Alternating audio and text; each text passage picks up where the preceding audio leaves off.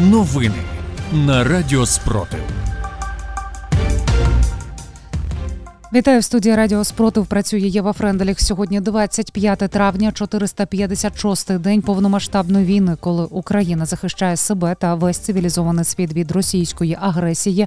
Далі про найголовніше.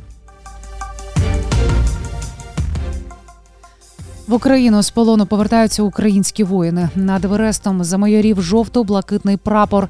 Європа успішно замістила диспаливо з Росії. Далі про ці та інші новини у випуску детальніше.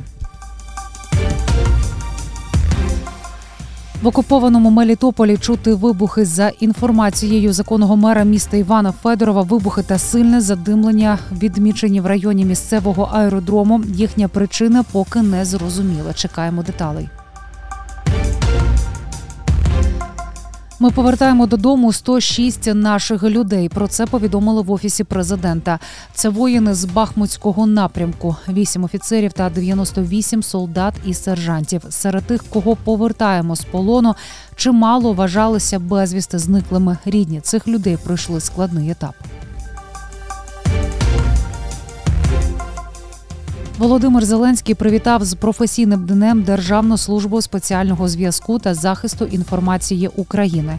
Сьогодні важливо перш за все подякувати кожному і кожній, хто забезпечує надійним зв'язком наших людей, Україну, нашу оборону усіх українців, хто захищає лінії зв'язку, відновлює пошкоджений зв'язок, хто захищає кіберпростір нашої держави. Написав президент. Опір путінському режиму зростає. Збільшується кількість людей, які готові з ним боротися. Про це повідомили представник ГУР Андрій Юсов. Весь світ спостерігає за тим, що сьогодні РФ зона нестабільності, територія, яка просякнута різного роду конфліктами між етнічними, регіональними, політичними, соціальними. Трансформація Росії неминуча. Це прямий наслідок незаконного вторгнення в Україну, зазначив представник розвідки Андрій Юсов.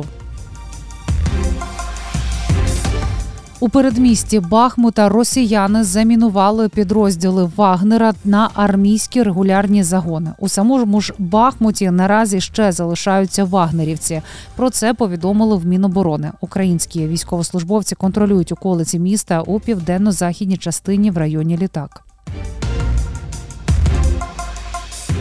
На Донецькому напрямку росіяни обстріляли Курахове з артилерії та ураганів, поцілили на територію кількох підприємств.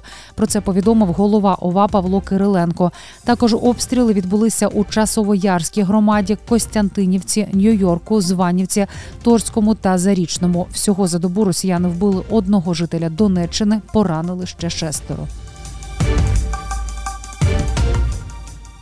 Над Еверестом замайорів жовто-блакитний прапор через аномальний холод та велику кількість снігу. Це було найважче сходження на Еверест для чемпіона України з альпінізму Валентина Сипавіна.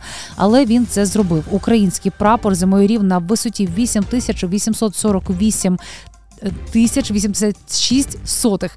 Цитую, це сходження ми присвятили усім українцям та донорам, партнерам та амбасадорам United 24 Ми вкотре хочемо показати, що немає нічого неможливого для тих, у кого є спільні мета та сила духу.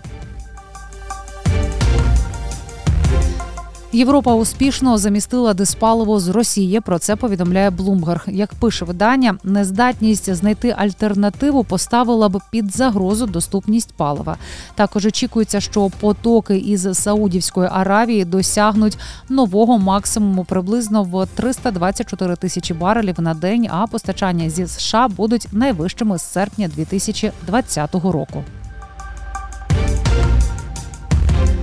За час повномасштабного протистояння Сил оборони України знищили 205 тисяч 260 російських окупантів. Більше за новинами слідкуйте в телеграм-каналі Радіо Спротив. З вами була Єва Френдліх. Зігріваємо один одного любов'ю. Віримо в сили оборони України, і все буде Україна.